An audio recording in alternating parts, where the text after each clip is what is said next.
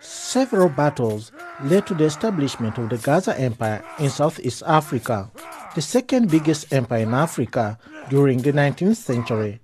Amidst violence and betrayal, Ngungunyane, also known as the Lion of Gaza, rose to power in 1884. The last king of Gaza, Ngungunyane, ruled for 11 years. His empire covered much of what is today South Mozambique. His reign coincided with the climax of the European appetite for Africa.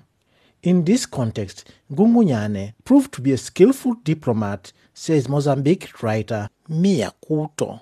Ele soube tirar partido daquilo que eram os conflitos. He was able to take advantage from internal conflicts and also from the influence of the different colonial powers. He played with England and Portugal, making alliances that were later renegotiated. I think he was extremely clever in terms of power management. Uma astúcia enorme em relação à gestão do poder. But Ngungunyane was by no means undisputed.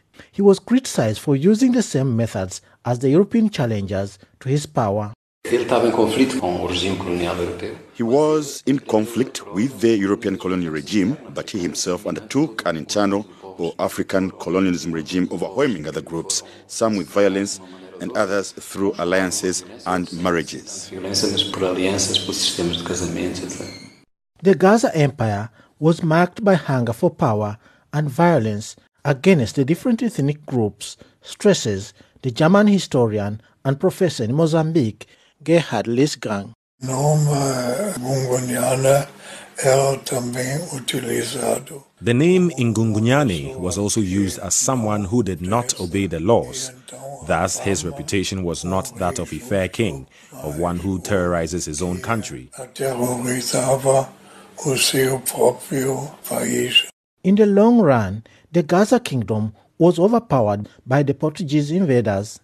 After several battles, Gungunyane was defeated by the colonial forces in 1895 and arrested in Chaimite, the location where his grandfather, the empire's founder, was buried. At the time, the last king of Gaza had already lost royalty of many of his own people. Gungunyane and his entourage were brought to Lisbon, where they were publicly exhibited and then transferred to the Terceira island on the Azores archipelago. While imprisoned, he learned to read and write and was forcibly converted to Christianity. Gungunyane died of cerebral hemorrhage on December 23, 1906. His story could have ended there. For decades after his death, Gungunyane sank into oblivion.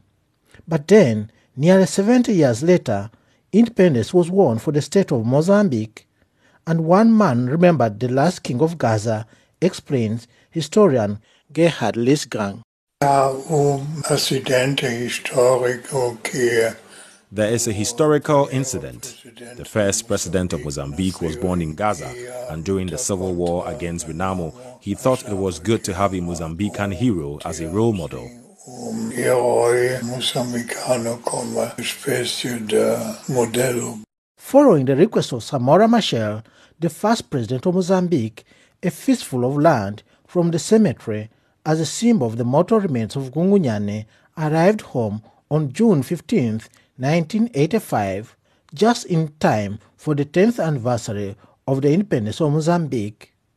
Machel wanted a hero to promote national unity, but the controversial figure, beloved by some and hated by others, didn't fulfill this goal and was forgotten once more. Too much forgotten, says some.